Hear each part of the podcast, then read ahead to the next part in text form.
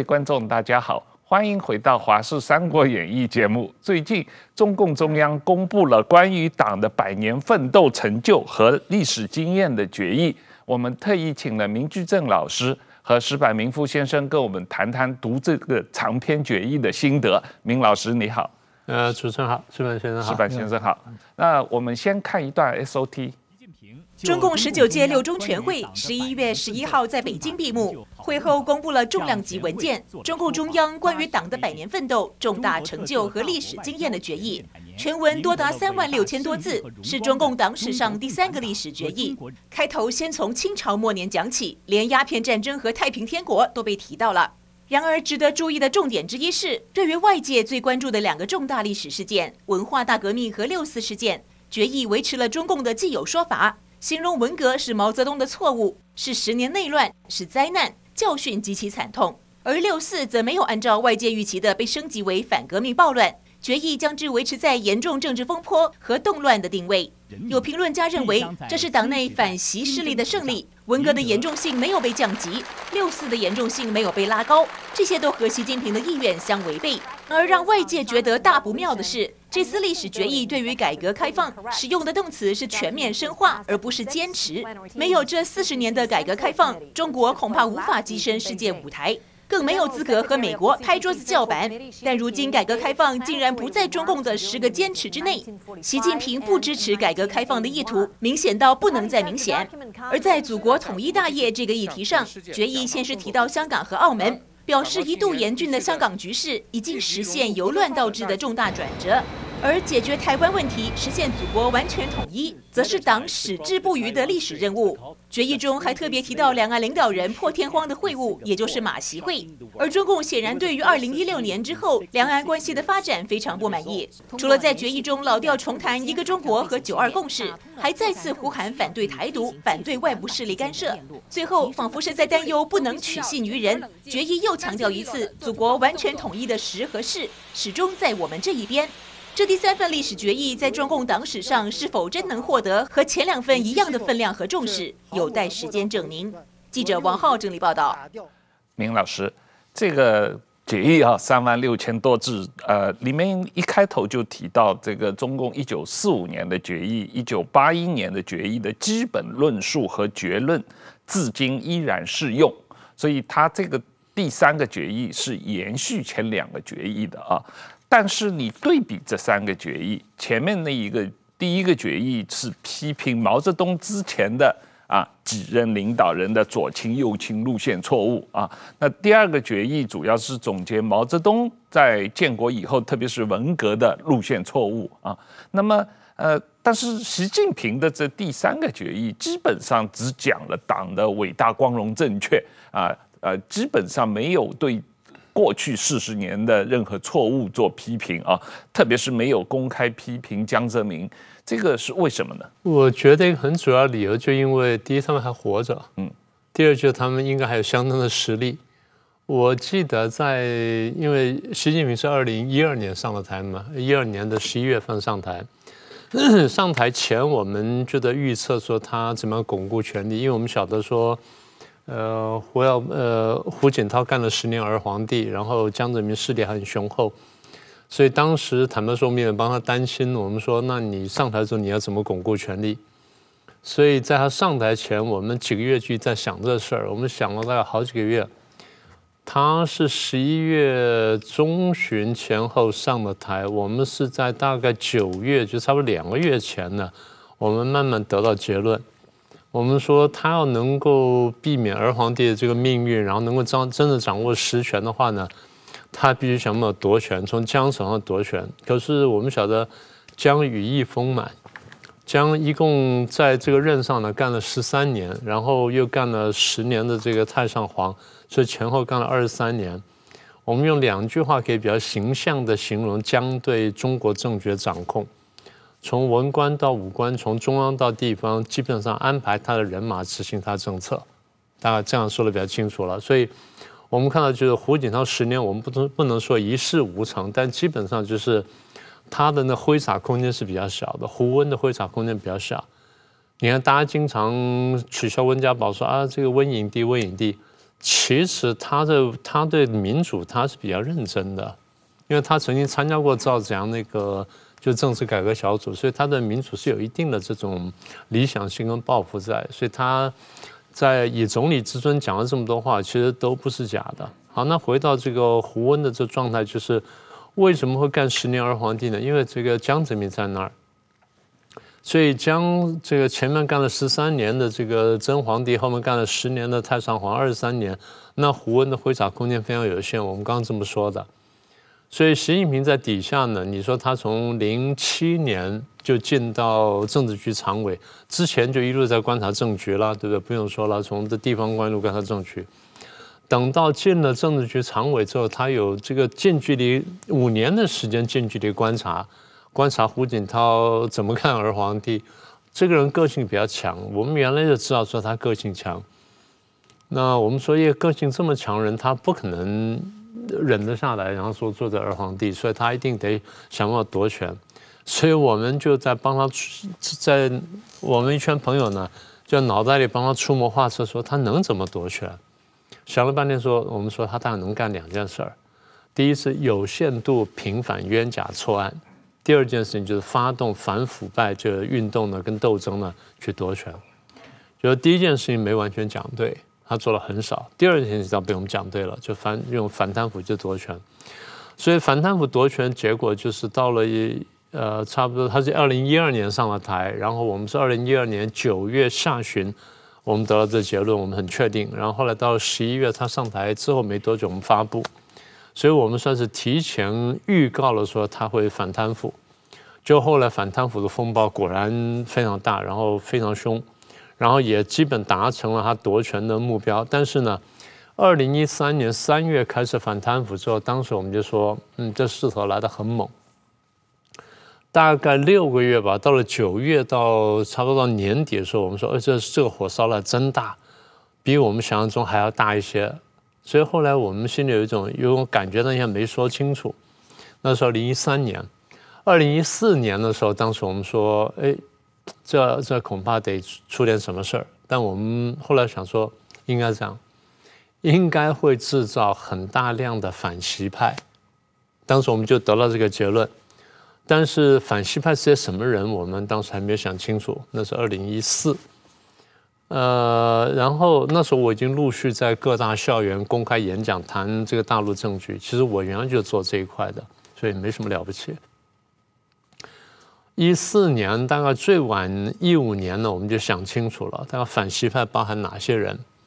第一呢，就是江江泽民跟曾庆红、手底下这帮啊，什么什么，呃，贾庆林啊等等这些人，就这些呢，呃，有很多贪腐这个事迹的，然后呢，又是基本上站在这个习近平的这个党路的这个前头的，所以。他们可能会看习不顺眼，这第一批啊，就江浙派高官。第二批我们数算出来，就是从中央到地方呢，数以百万计的贪官。在中国那个官场，就是它基本上是一个叫反淘汰，你很清楚了。在那环境下，大家都贪污，或绝大部分都贪污，钱塞到你桌子上，你想不拿都不行。你不拿的话，你会被他排斥，你那那个日子很难过的。所以 你多少也拿一点。但是反贪腐，他又不是真正反贪腐，他基本上是为了夺权所以反贪腐。换句话说，就是他为了夺权需要而决定说我斗谁，而不是说真的为了廉政需要说我我我去整肃谁或整顿谁。所以第二批就从中央到地方的这些贪腐的官员啊，这第二批。第三批我觉得最麻烦，就是在经商的太子党或太孙党，这些人呢，因为。这个家世背景非常好，然后都是高干家庭出身的。呃，第一呢，见多识广；第二呢，原来就是根正苗红；第三呢，人脉非常宽广；第四呢，在党政军特商各界呢都有他们人脉，而且位置都挺高的。所以他们当然比意见不是完全相同，但是如果说都碰到同样敌人的时候，他们会慢慢串起来。所以我们认为说这批人最麻烦。但这批人很晚才浮现啊，这第三批，第四批是军中的这些反习的人，因为习在这个呃，一五年开始搞那个军改嘛，然后我们知道就是军中很多反弹跟的反抗，呃，相当激烈，所以那时候他派了很多人下去去硬是要把那人换掉，我们也都做了记录。所以，呃，习如果说这样制造了，当然就是反贪腐成效很大，我们都知道。但如果说你这么强雷雷厉风行这样推下去的话，你会制造很强的这些反西派出来。大陆的社会，两位都很清楚，斗争性非常强。所以，当你这样去狠整人的时候，人家也想要要狠干回来。所以，反西派的，变成说很强的一个力量。那么，刚刚讲说，那为什么不批这个江呢？江人还在。中国人政治是这样啊，那人一走了，那可能茶就凉；但人还没走的时候，那个余温是还在的，那余温就可能烫死你。所以。我觉得这第一个就是这个人还活的，第二这个人实力还在，所以他也不敢轻举妄动。这第二点。但你说他没有批江跟批胡吗？有的，因为有一段话，他说在一段时间内，党的组织跟运作什么变得松软、松散软。对。然后，所以慢慢腐败什么的，然后就滋生了很多问题。然后呢，这个什么官员贪腐啦、行贿什么等等，然后这个什么是搞上下对抗了、搞团团伙，所有这些话讲的什么？就是党建这个软了，党建软了，谁的责任呢？因为党的党的领导人责任嘛，就总书记责任。当，中组部是最直接的，但是党的总书记最主要嘛。所以这段话呢，是那不点名的批了这个江跟胡。所以他反反过头来解释说：“那我上台之后为什么做了这么凶、这么雷厉风行？因为我觉得党软了、党松了、党散掉了，所以我现在把这纪律重新整起来。所以你说没有点名批吗？是没有点名批，但是他的确是有批。那你为什么不公开批呢？因为他还不能完全跟那个路线决裂。我觉得就是，我记得我们也谈过这件事情。我觉得说当时。”习上台的时候呢，其实他不是不想改革，他可能还想改革，但到了那位置之后，发现说我要夺权了，这一路上就制造了很多敌人。到了发现说其实是改不动了，那那情况已经变得说有点这个尾大不掉，骑虎难下，所以最后改不动的情况下，那为了要保全，为了保命呢，只好我不断的收紧。所以整个我觉得理路是这么来的。刚才你有提到他在决议中一这个原话。是这么说的啊，说是管党治党一度宽松软，带来党内消极腐败现象蔓延啊。那这句话并没有解释说党内消极腐败现象是因为制度性原因造成的，他没，他只是说某些领导管党是是治党宽松严。啊，软啊，那不是制度问题，是领导人个别人的问题啊，这个是本质上的问题，就是共产党的这个制度造成了权贵资本主义，造成了这个呃普遍性的从上到下的贪污腐败，呃，但是习近平把它归咎于个别领导人的管理不善啊，那当然他这个问题本质上就无法解决了啊。那这个的第二个比较重要的问题，实际上石板你昨天有在脸书上写啊，就是对比习近平的第三个决议跟邓小平的第二个决议，一九八一年的决议，这个一九八一年的决议一个核心思想是这个党内民主啊，反对个人崇拜。主张集体领导，废除终身制，建立退休制度，就是总结文化大革命的经验教训啊。那但是如果你看习近平第三个决议，实际上是围绕着习核心。大搞个人崇拜，为他永久独裁找出一个合法性啊！就是这两个决议，实际上基本思想是互相对立的啊。对对对，你怎么看这个问题？我我觉得这样，就是政治方面啊，它是政治人物两两个工作，一个是夺权，对，另外一个施行自己的政治路线、政治政策，这是两件事情嘛。对，先要夺权再治。我认为这次习近平呢，他还在集中精力在夺权，对实施自己的政治路线这方面呢，这次还是基本上没有太动。呃，我我现在想起刚才明老师讲的这个习近平刚上台的时候，我也想起很多事情。我想首先第一个呢，我想的是，呃，二零一二年就是习习近平上台的呃之前的半年前啊，温家宝的最后一次记者会在人大嗯结束闭幕闭这个是那那天那天我在现场。然后呢，当时正好有薄熙来事件嘛，薄熙来那时候失踪了，其实已经被双规了。然后温家宝呢突然讲，就是说文革的悲剧可能在中国重演，就说的很大声嘛，因为最后我们都都给他写的温家宝的政治遗言嘛。当时所有人都认为是在说薄熙来的事情。嗯，我我当时也这么写，因为薄熙来呢，但是我觉得有点不太对，因为薄熙来已经双规了，已经不行了嘛。嗯。温家宝这句话其实是在说给习近平听的，他就知道 下一任这个弯子不靠谱，这个弯子有可能要搞文革。我觉得这这是一个一个信息了。对，后来一个的胡锦涛晚期的时候呢，我觉得他常提一个口号，就是讲话叫不折腾。嗯嗯，不折腾，我这也蛮奇怪，这是大白话嘛？这这不是政治语言，你不折不折腾什么呢？不折腾其实就不搞政治运动嘛。嗯。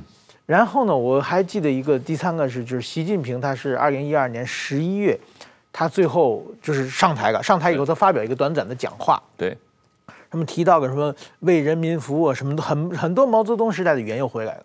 然后呢，过了几天，有一次正好我跟几个年轻人，就是当时中国国内比较活跃的媒体跟年轻人一起和何方老先生，当时是政，应该是政，他是过去张闻天的秘书嘛，嗯嗯，就是也算一起吃饭。嗯，那何方就说说你们要小心啊，政治运动要开始了。嗯。你们几个 这种天天乱说乱动的家伙，小心收拾，小心共产党收拾。就说，然后呢，何方等于他一辈子也被共产党收拾过多少次了？他 很有经验，对，有经验。他这个政治嗅觉是非常灵敏的。当时呢，大家都无所谓啊，就是有一些就是比如说南方系的媒体的记者说，怎么可能呢？那当然，对啊，你这就中国好像大家觉得中国在一步步走走走向改革开放嘛。当时我现在想起，后来这些人基本上没一个现在能在中国国内存活下来的，所以都跑到国外去了，还好像有的直直接就进了监狱之类的。所以说这个政治运动是怎么说呢？就是习近平他一上来的话，他就跟过去的路线是不一样的。那么这这么多年，他其实实施的，比如说邓小平做的几件事情，一一个就是方针就是。邓小平叫市场经济嘛，但大家自由竞争嘛。习近平上来就是国进民退嘛，嗯，就是在抓权嘛。这个首先国家的方向就就不一样了嘛。对外也是邓小平属于当时就是韬光养晦嘛，我们跟全世界的，呃，胡锦涛叫什么和谐世界嘛，其实就是跟大家都关系好，全方位外交嘛。嗯，这个好像当时中国，我记得中国的历史课本上写的就是今天改革开放后中国的。外交的几大特点，一个特点叫无敌国外交。我一开始看错，我以为无敌外交呢，原来是无敌国外交，就是没有敌人，我们跟任何人都好嘛。但是很明显，习近平一上台以后，就无敌国外交没有了，就到处树敌嘛。嗯，就是首先这个政策方式方针就不一样了。但不一样呢，我觉得习近平呢想这个专程费个这么大力气要把这个历史决议弄出来呢，就是想把自己这条路线呢。实际上灌入这个历史决议，嗯，然后呢，呃，又把邓小平那套否定了，嗯，否定以后呢，大家就不能以后再打着邓小平旗号反他了嘛，嗯，就是到现在为，但是结果没有否定了，没有否定的话，就留下个什么可能呢？就有可能就是有人打着旗号说，哎，我们说了我们要韬光养晦，你就不韬光养晦，对，就就是可以，如果说什么时候反习势力做大的话，就可以拿着这些呃旗帜来攻击他嘛。你基本上可以拿着邓小平第二个决议里面的主要结论去打击习近平。对对对，所以说对习近平是这个是不满意的一个结果。所以说等于说还是刚才向明老师说，还是各方面邓小平残存势力江派啊、胡派啊，还有很大的抵抗能力。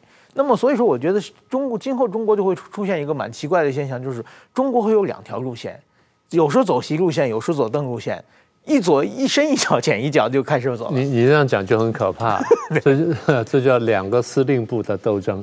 对对对，对不对？对，这就是文革前面讲的话嘛。因为事实上的确真的就两条路线在这儿。看到一九四五年那个决议，当时我比较注意的是刘少奇起草，是刘少奇在党的会议上这个做发言，然后说这个提出这个毛泽东思想啊。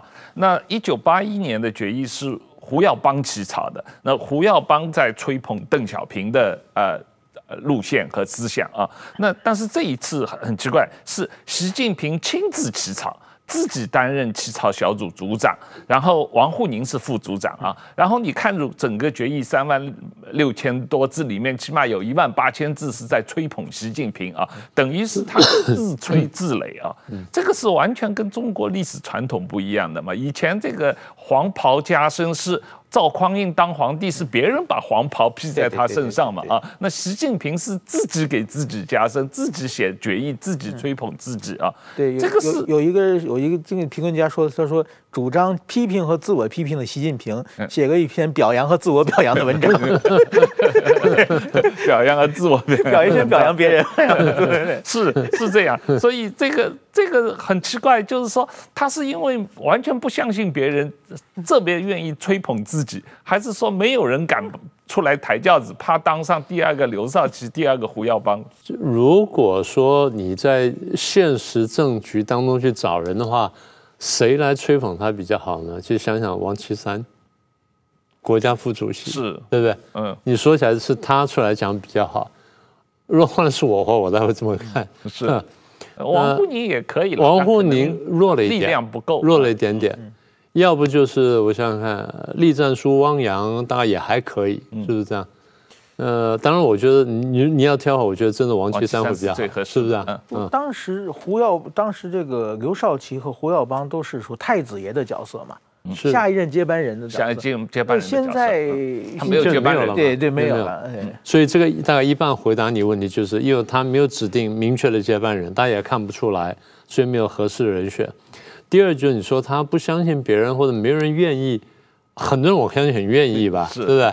因为但是问题是他没让他想，他就是说我要自我表扬的，你没办法了。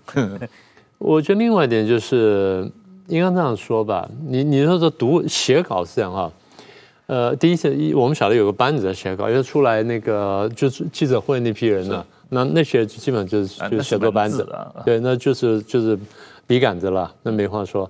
当然，就是一些主要的思路，我才是两个人提出来的，一个是习自己，一个还真是王沪宁。是的，他们提主要的思路，然后他们班子呢去起草，然后去构思。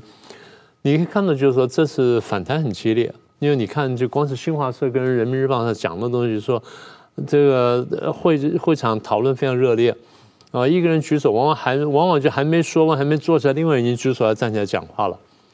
这在过去很少这么说。那么这么说呢，我觉得其实，当然这个原来新华社意思就是说，大家讨论非常热烈，但这么多年来都没有这样去形容热热烈讨论，这是这样形容热烈讨论，所以我们总是会想过度解读一下，是说是不是不是讨论热烈，是争论热烈，争论热烈，这样就比较能说明我们刚刚讲说两条路线甚至是多个路线斗争。那另外一点就是说是侧面的一个证据吧，就是。过去这种东西呢，应该会很快发出来。你想，我们过去看了这么多年大幅的文件呢，什么等等，通常公报出来之后，然后那个什么大的报告什么，很快第二天、第三天就出来了，没有说一拖拖好几天的。然后报上又讲说啊，经过多少次修改啊，什么等等，回去提了多少条意见呐，然后会整理啊什么的。那这说明点就是，大家争论真的非常大，它不是一个单纯讨论的问题，真的是争论。所以我刚刚讲说两条路线，两个司令部，还不是乱开玩笑的。因为我们在读的当当中呢，的确读出这种东西出来。中共这种文件，我想大家读多就晓得，第一是很枯燥的。那你不是研究这东西，你不是工作做这事儿，你一般是读不来的。那我们是做的事儿，那没办法了，只好从这苦中作乐。我常常讲，我说我在人民日报上可以读到很多乐趣出来，这是很不容易的事情。我相信石板应该 颇有感受。也就是你在里面去找说，哎，这段话是这么这么说，这事儿为什么这么形容？他想透露什么讯息？事实上，过去我们做中共研究，也就是靠这种东西。就因为早年国共斗争的时候呢，那很多事情也是消息不灵通，然后情报根本就是拿不到的。结果国民党里面就有这些这个这些研究中国防部里面国国民党的那个政府国防部里面。就有人专门去研究中国，他就晓得说，哎，这个中国军队，这支军队下次到哪到哪到哪？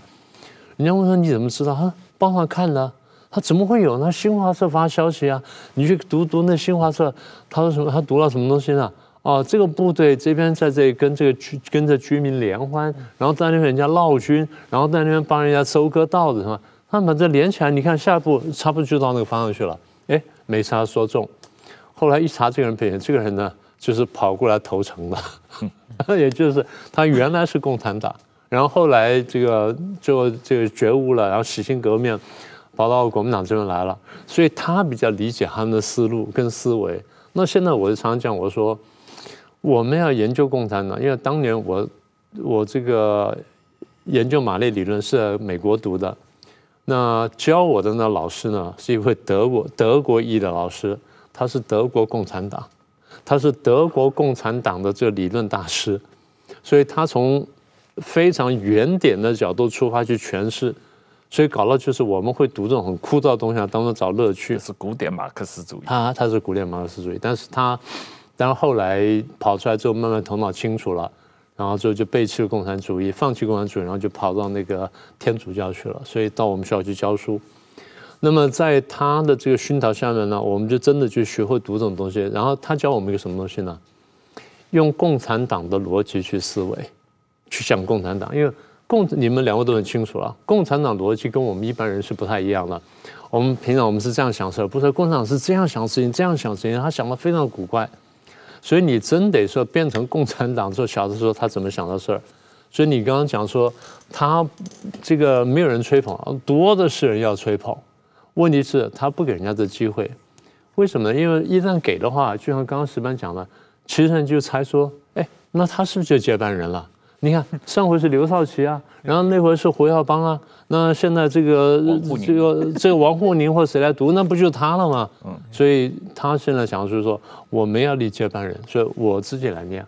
所以我觉得这个解释呢，可能比较合理。这个解释是比较合理的啊。那确实是在实际状况下，这个呃这一次六中全会五开了五天会啊，根据公报，只有习近平一个人在台上讲话啊，他一个人讲了三次话，其他人都没发言啊。所以这也是一个比较奇特的东西。是。那这个石板，您有看到他这次这个三万六千字里面，一半总结党史，另一半吹捧习近平，但是他这个呃里面一个偷换概念呢，就是提出所谓中华民族伟大复兴是习近平对中国共产党最大的贡献啊，呃，这个跟共产主义的理论。共产主义是国际主义的精神，是最本质上是冲突的嘛？读这个文章的时候啊，有很多很多细节的地方，我都觉得哎，好像不太对。对，就是说，呃，刚刚才明老师讲的这个读苦中作乐，在人民日报中读出很多乐趣来了。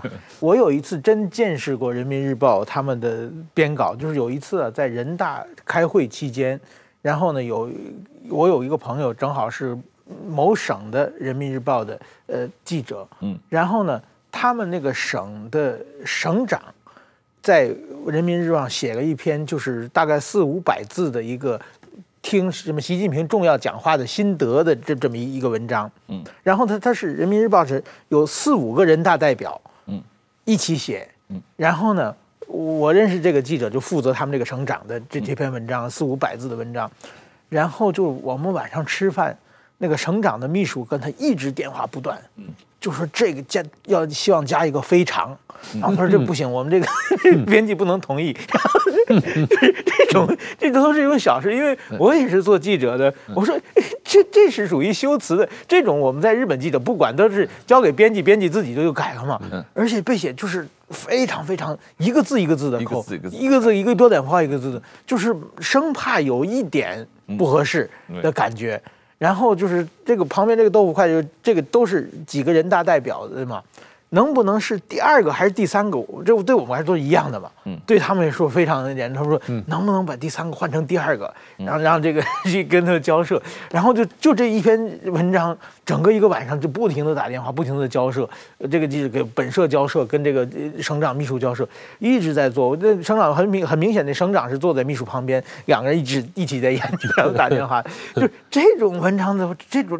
这么念出来的几百字的话，字字精华，一一一定是一个字不能改的。所以说呢，像人民这个这次的三万六千字，也一定是每个字每个字字斟句酌。对对对对，他们是开了半年的会嘛，对对，成立了这个小组。然后我觉得，但是我觉得突然间就是说，比如说这共产革命嘛，想这个他们叫新民主主义革命嘛，嗯，最后清楚是奠定了中华民族伟大复兴的基础，好像有这么一个字嘛。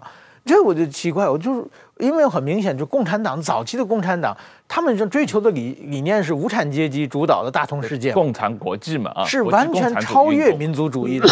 就是说，很多记得那个像瞿秋白最后赴赴刑场是拿俄语唱的国际歌嘛？对。那他如果中华民族伟大复兴，干嘛拿俄语唱唱唱拿外语唱别人国家的人人的歌嘛？应该念孔孟之道。对对对，所以说对，应该唱像什么文天祥的《正气歌》之类的，这这才合。所以说他们是完全，他们的脑子里完全没有中华民族，对，没有文中伟大复兴。但是说人家都为了自己的理想死掉了，然后你另给人说你们是为了中华民族伟大复兴，而且它是分几个阶段嘛。先是革命阶段，后都是为了他这个现在要实现中华民族伟大复兴做准备的嘛？是，就是不但歪曲了这瞿秋白那代人，就包括毛泽东、邓小平也给他歪曲了嘛。这个我记得第一次历史决议的上啊，这个最后写的我们奋斗目标是反帝反封建。对。然后第二次历史决议写的更好，第二次历史最后是建立一个高度民主的社会主义国家，都没有。这个中华民族伟大复兴的人文事情，这中华民族伟大复兴是真的到习近平时才突然提起来的，然后他就这把这个百年百年历史一下都给篡改了，这才叫修正主义。是，所以说我觉得这个修改主义。这个我想回应一下这个矢板说呢，对，回到共产党最原始想法啊。民族主义是被批判的，是对不对？你回到这个马克思的时候，马克思是严厉批判民族主义的，他觉得民族主义或这种东西呢是非常低阶的东西。他从批判什么开始？从批判犹太主义开始，嗯，因为他是犹太人，嗯，他批判犹太主义开始。他这种东西是要不得的，这种肮脏的，是比较是叫什么？叫比较低层次的一种感情，比较高层次的感情是什么呢？就是阶级。嗯啊，阶级主义和阶级认同，为什么我们是无产阶级？我们是为无产阶级奋斗，我们要解放全人类。对，而且是全世界无产阶级，全世界无产阶级联合起来，我们把手上这就这个手铐跟脚镣把它打掉，然后民族主义都没有，然后国家要消亡的。国家是什么呢？国家是这个资产阶级用来压迫我们无产阶级的行政委员会罢了。嗯，最早话是这么说的。所以民族主义在这个马克思跟恩格斯的这个思路当中是肮脏的语言。那民族主义什么时候最早进来呢？其实最早偷偷拿进来是列宁。嗯，列宁在讲俄国、讲讲讲后来的苏联的时候呢，他偷偷把民族主义加进来，他加的很淡。嗯，但是我们现在 有民族主义概念的人一看已经很清楚了，那是民族主义。他只是说啊，俄国的革命要是有火花，这火花点燃全世界的革命。嗯，但是呢，这个火花呢要壮大，这火花不能太小。然后因为那个那个引擎啊或呃汽油桶很大什么的，或炸药桶很大，所以我们的火花得大，所以我们得把这个的巩固起来。然后呢，当大家要消灭我的时候呢，我要维护一国社会主义。这时候已经开始偷换概念了。所以，如果说马克思读了列宁东西，他觉得他是叛徒的，这第一个，这绝毫无疑问的嘛。对，列宁绝对是马克思的修正。这第一个是是叛，所以我们常讲他不断的修正。所以后面呢，然后斯大林又修正这个列宁，然后毛泽东又来修正是这个斯大林。所以顺着刚刚石板话，就是现在你看后面人不断的修正前面，最后在干什么呢？在玩弄民族主义。为什么？因为他们发现，其实这一两百年来，民族主义是一个最强的意识形态，民族主义最能够激动人心，最能够动员人。所以你现在看到，就是中共讲说的东西呢，都是民族主义啊，中国梦了，中国崛起了，伟大复兴了，百年奋斗了，然后这个百年国耻什么等等，基本上都玩民族主义。这东西你叫马克思来看啊，那绝对拿棒子打你了。对对对。那现所以我们在说什么呢？我们在说就是。他们讲的民族主义全部不是真的，但你说他是不是要回去搞解放全人类？他也不是，因为他已经晓得不可能了，所以他在干什么？维护自己那一批人的特权跟他们的这权利，维护他们这种东西。所以我们大家得看，我常常讲说，不要被他们假的民族主义骗。那我就这个意思。对比毛泽东思想的本质，在我看来就是一句话：不断革命啊。那习近平思想的本质是什么？就是不断的整肃别人。他整肃是有目的的，他整肃，因为你们两位都很清楚，其实共产党有一有一件事情是绝对不会放手的，权力，对，权力是绝对不放手的，走到任何地方呢，我都要把他权力牢牢抓着。所以从政治学家角角度来看呢，共产党人对权力的理解非常好，这是国民党远远不及的地方。国民党从一九二一年接纳共产党之后呢，就就没理解过这件事情。国民党虽然成立在先，然后看起来是推翻了满清，建立的民国，但国民党这些人呢，对理论上真的是比较弱。第一是国民党创党那批人理论比较弱，第二呢，搞组织人也比较弱，而共产党恰巧这两点最厉害。前面有列宁，后面有斯大林。列宁是搞理论的，斯大林是搞搞组织的，这两个人都非常厉害。所以这两个一结合之后呢，当然运巧的，像托洛斯基会打仗啊什么的，这些人会宣传呢，哎，搞起来了。搞起来之后，把这些不行的排除掉，最后是谁掌权呢？搞组织的掌权。是，所以搞组织的抓，为什么掌权呢？所有人从我这边出来，所有的人事什么都我这边调动，我这边安排，所以我变成实际上权力权力最大人。我常常讲，我说共产党人呢，到了任何地方啊，他可以看见权力。第一，他会看见权力权力在哪边；第二，哪些人掌权；第三，如何能够接近掌权；第四呢，如果我要的话，我如何夺权。这共产党最厉害的地方，所以他们在任何地方呢都能做看到这点，然后企图做到这一步。所以你刚刚讲说，呃，习近平是要不断的整肃，整肃只是手段，手段目的是目的是我要确保永久抓权，就是我能抓多久抓多久。呃，这事儿又引起另外一个想法，我们他不是二零一二年上的台吗？二零一三年开始这个反贪腐吗？二零一四年年底，二零一五年的时候呢，我们就陆续听到一些消息说，我相信你，当然你们也听说了，他们讲说，呃，这个改革是一个很大的事儿，中国这么大的国家，这改革呢不是一下能改成的，所以可能得改个二三十年。嗯，我说这话怎么来的呢？我说什么叫改二三十年？我说邓小平不已经改了二三十年了吗？那为什么重说这话呢？当时我没理解啊，没接起来。然后后来又传出消息说。呃，习近平将来会搞民选，会搞直选，搞民选，然后他会干第一任的民选总统。我相信你们听过的话。对，我说怎么可能呢？这个怎么看走不过去啊？后来又听了说，哎，有人组织一批的大陆的政治学家啊，连续开了几次会，在谈什么呢？谈总统制的优劣利弊。嗯，然后又谈半总统制优劣利弊。哎，我说这话我听一次呢，我不太相信。但从不同的管道，然后不同的同行传来，那这话应该不是空穴来风了。而且听说召集会议的人还挺有来头的，所以表示说，哎，有人有高层人认真的想说，呃，帮习近平在出谋划策，说，哎，咱们是不是将来搞直选呢？让你干第一任民选总统等等。那我说怎么走过去？你现在怎么从总书记走到总统呢？我想的是，哎，后来慢慢这会就讲了多了之后呢，后来我还记得是。中央党校有教授说过这事儿，我说：“哎，那这个八字有一撇了。”后来听多了之后，哎，有的话就比较明确了。他们说我们要搞核心，嗯，要搞习核心，就在那个六中出了习核心。哎，我说差不多了，从这个总书记走到核心，然后再走下去，哎，真有可能民选总统。但是当时我就想了说，这个东西还是很大的一步。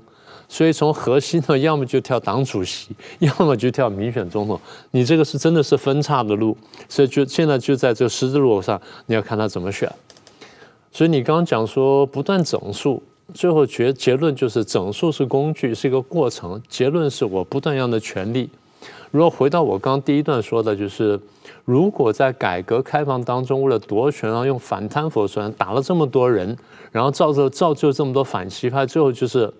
我如果要下台的话，应该是很危险的事情，所以最好就是不要下台。那不要下台呢，就是我要长长期要留在这个位置上。所以你说不断整数呢，最后目的就是我要真的永久保住我的权利。我觉得这样的话才慢慢能够解释他现在动作跟他最后的目标。从中国的这个国情来看，他要永久保住自己的权利啊！他现在实际上已经大权一把抓了，是就是枪杆子、笔杆子、这个刀把子、钱袋子都归是给他管了啊！以前钱袋子他不太管的，是的。但是这这一年来，他主要在管钱袋子的事情。那但是他要永久确立自己的。呃，核心地位靠一个决议是不解决问题的了，还是要有这个政治制度来想办法保证啊。那他有没有可能学习普丁那种状况，不断的这个总统选完选总理，总理选完选总统，普丁也折腾了二十多年了啊。这个习近平，这个石板先生，你觉得他下一步，呃，如果在现有的中国的宪法体制之下，他要永久执政的话，他他用一个什么样的形式来来完成这个工作呢？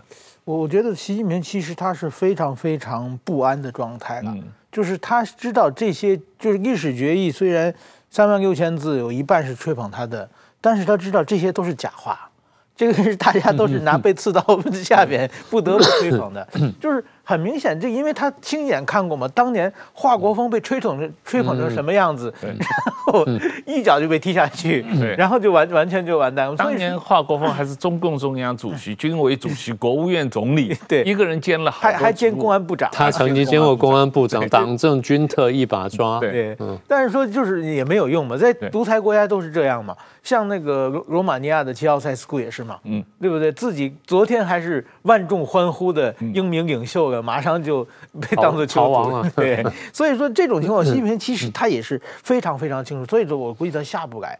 那刚才讲到习近平的这个他的思想，他想成，呃，想把中国带成什么样的国家？他表面上是说具有中国特色的社会主义国家，但是我觉得应该是具有民族主义特色的封建王朝。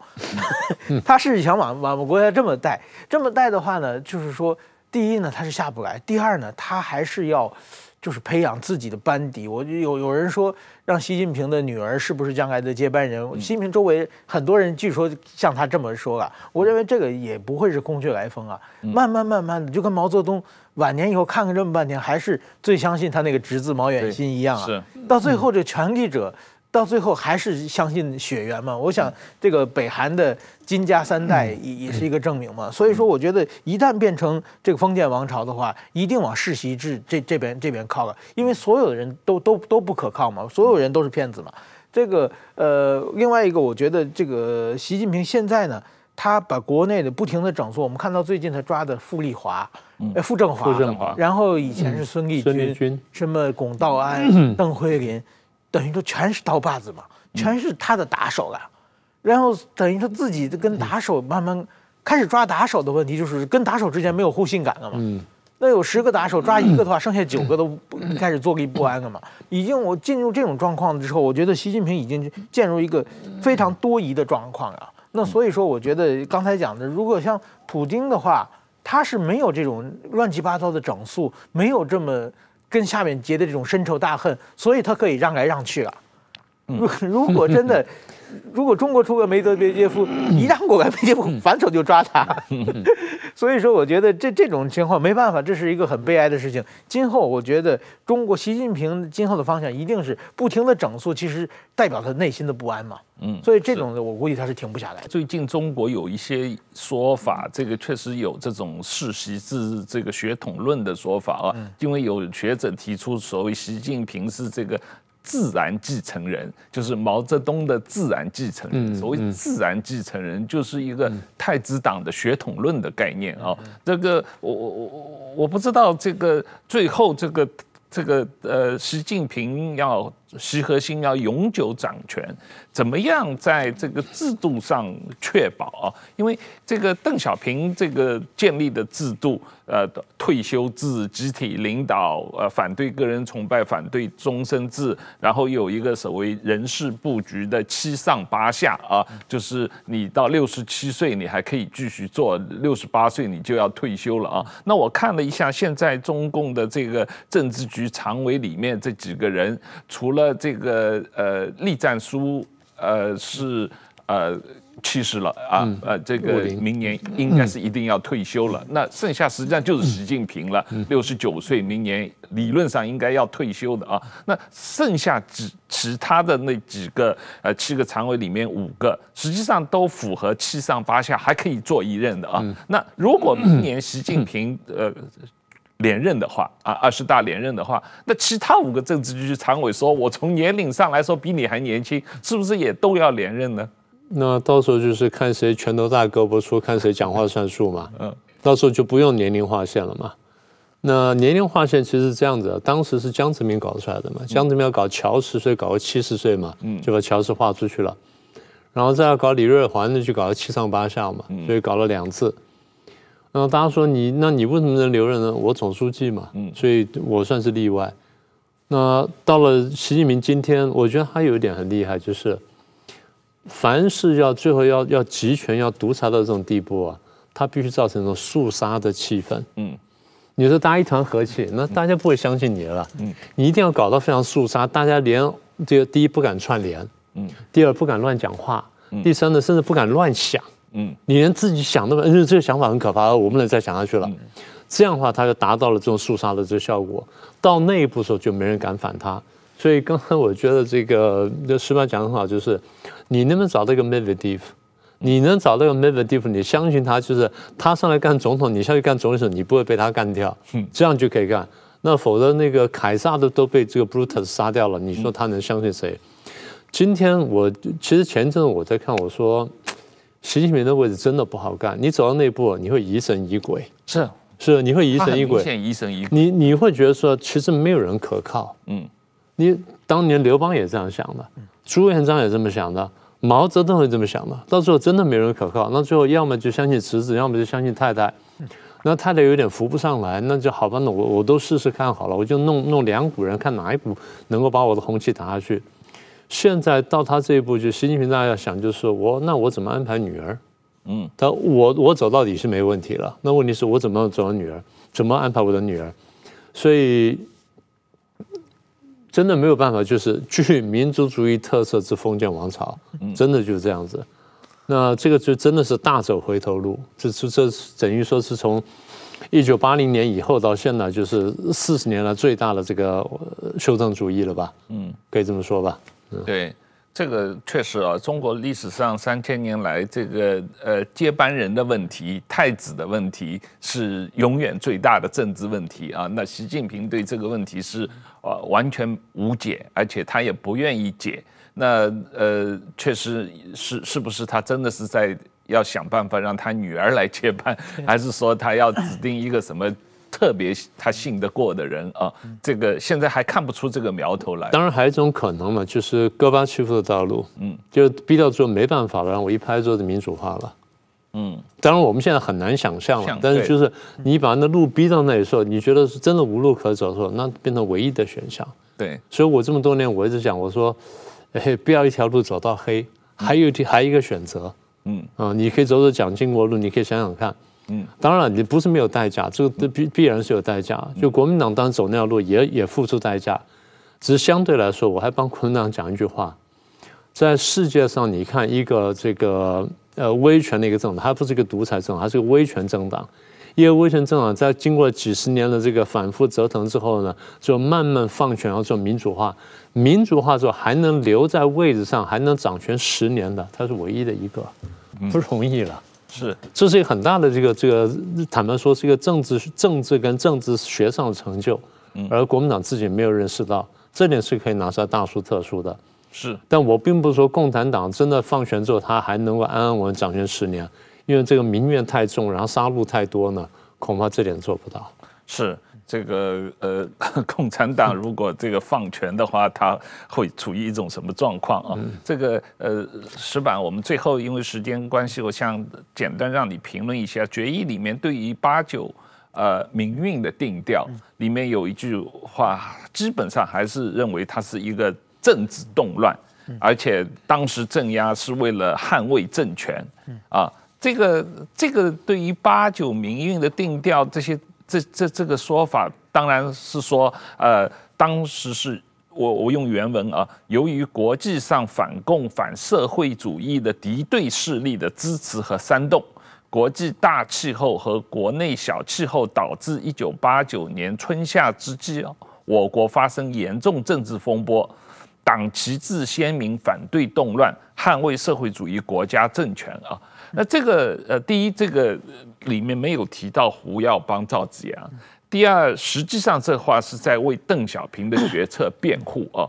这个呃，他为什么有必要要用这样的一个？当然了，他为了维稳，但是他实际上真的有那么大的必要为邓小平做这种全面的辩护，完全这个呃不留一个一个可能的这个口子，说将来要呃打击邓小平，用这个作为一个一个可能的这个说法。我我觉得就是，其实我我在北京的时候，两千零七年刚到北京的时候是奥运会的前一年，当时确实感到有点有点松动。那就是两千零七年的六四的前一天，是可以家属到那个木须地那个现场去那里开一个小型的追悼会。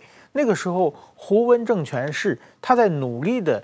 要其实想想做政治改革，但是下不去决心。做政治改革一个非常标杆性的一个形象就是把六四平反，嗯，因为六四是要求政治改，要求民主化嘛。当时确实在胡温政权有这种想法，但是有很多历史包袱，因为李鹏他们都在嘛。嗯，您如果把六四平反了，那么这当年镇压、主张镇压这些人怎么算？这个政治包袱一直沉沉的压在上面。所以说胡他的一一点点松动，但是实际上还动下不了决心。但是现在。但是习近平上来以后呢，就把一点松动这个水管再次拧紧，紧了，而且拧得死死的。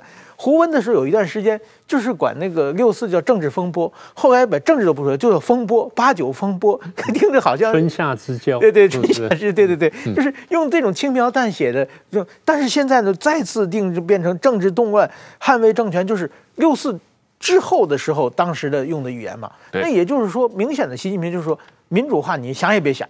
我彻底拒绝，我估计是这个历史决议在这方面一个重新的、很明显的，我拒绝民主化的一个态一个表态。是是是，我我也是这么认为。他这个这个对于六四的这么明确的定调的话，实际上把这个呃这个。至少在短期内，这个口子实际上给堵住了啊，而且像你说的，拧得更紧了啊。那我们今天时间就到这里，谢谢大家，谢谢林老师，谢谢石板。